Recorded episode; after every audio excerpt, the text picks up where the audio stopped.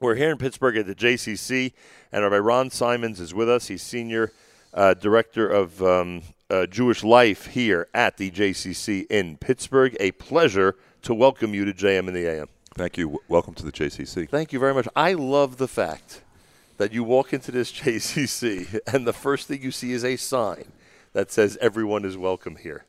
And I think that that sums up. By the way, are you a lifelong Pittsburgher? No, I uh, I grew up on Long Island. Oh, that's actually, pretty cool. Lynbrook. And here for how long? Uh, 14 years. Oh, that's nice. So you, I- as I was saying earlier, there are people I know that have been here for just a couple of years who've adopted this as if it's their hometown. That's right. There's something about Squirrel Hill that's so special. There's something about Squirrel Hill and Pittsburgh, the mix of culture, of education, of a uh, eastern city with midwestern values.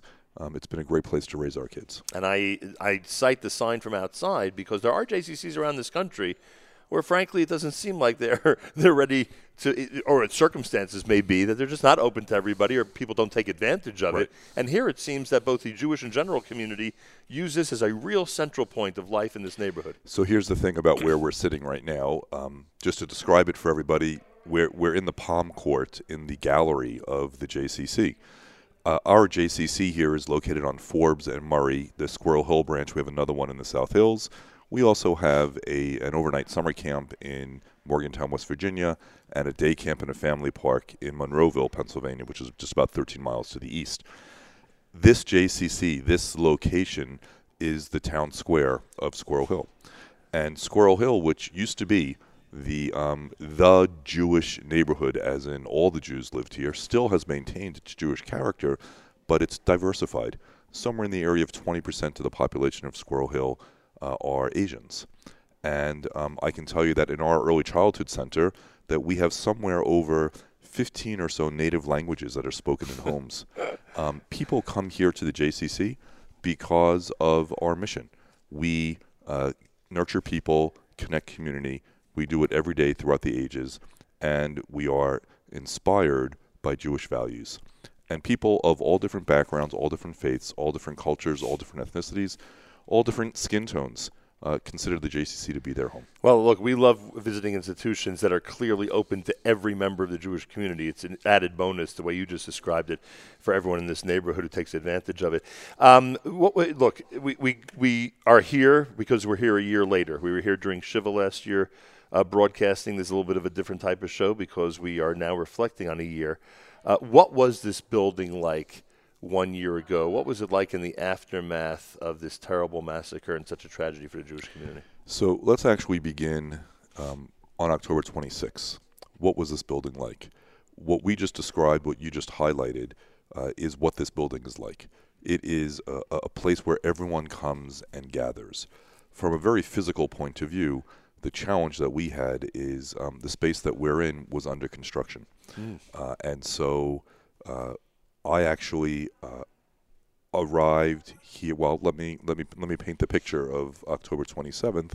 Uh, a big part of my work here at the JCC is I run the Center for Loving Kindness and Civic Engagement. And believe it or not, Great name. Thank you, thank you.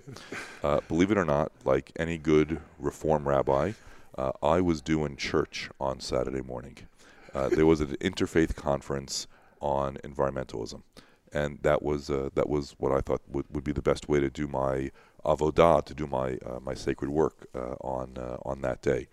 Uh, as it so happens, I had forgotten my papers here on my desk before going to that church, which is in the South Hills.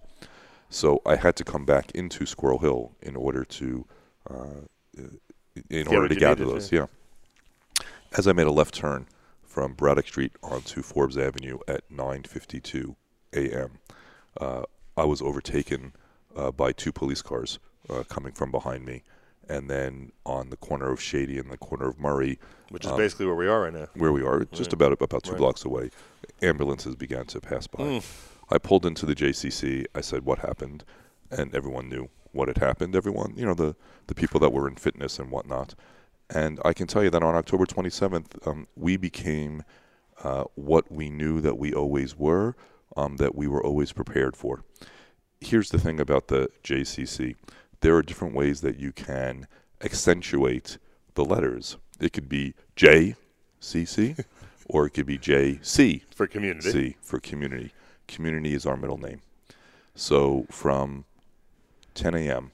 on October 27th, we lived up to our mission. We lived up to our middle name. We lived up to our core values um, all throughout.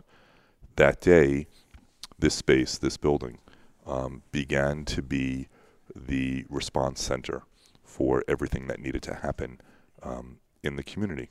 Including FBI, government officials, everything. Just upstairs, uh, down the hall from my office, the FBI, the Salvation Army, the American Red Cross, the city, the county, the state, the federal government, the Israeli Knesset, all set up offices at some point over the course of those first two weeks. Wow. Um, we had uh, people here in this space in Levinson Hall who just needed to be together. It's where Jewish Family and Community Services came to offer their counseling, where the Center for Victims came to offer its counseling, where the Jewish Federation began to do its work out of. Um, and it, it, it was um, it was shocking, um, and as you look back on it, it was inspiring that um, we have a place where people could gather and could be. Um, this did serve its purpose as the town square at that moment, and then beyond as um, as the hub of the the work that needs to happen uh, to make sure that everyone is safe emotionally, that community has space to gather, that we have um, we have the pieces in place to be a resilient community. Rabbi Ron Symons is here. Now, your couple of things. Your role here specifically for seniors for the uh, for the t- describe your role here at the JCC. Ah, good. so my uh, my overall job is I'm the senior director of Jewish Life for the Oh, in general. In general, right? So um, I um I, I serve as uh, as one of seven. Uh, people on the senior management team for the JCC at large. Um, also, just to give you a sense, uh, every year 1.3 million people visit the JCC. Um, it, it's a it's a really large operation that's a part of the fabric of, of community in all different kinds of ways. I uh, I have a dotted line to every department. I try to help them figure out what the J is. Um, how do we do that organically? I love that, by the way, because again, not every JCC does that, but it's obvious that the, that this as a spiritual and religious center is important to everybody here. Right. So I do uh, I- do all that kind of programmatic work to help departments to build up their their Jewish in an organic way. Um, and the biggest work that I do is I am the founding director of the Center for Loving Kindness and Civic Engagement. Right. We are redefining neighbor from a geographic term to a moral concept. We started doing that work uh, back two and a half years ago, uh, back in 2017 um, trying to redefine neighbor, using love your neighbor as yourself, using do not stand idle while your neighbor bleeds, in order to figure out how can we take the values that are so inherently a part of who the Jewish community is, has, and will be, and to share those with the community at large. Um, not in a proselytization type of way, but to find like minded people who say that we want to move people of good intention to good action. All right, we have half a minute. Um, tell me the reaction from other religious leaders to what happened in this community last year.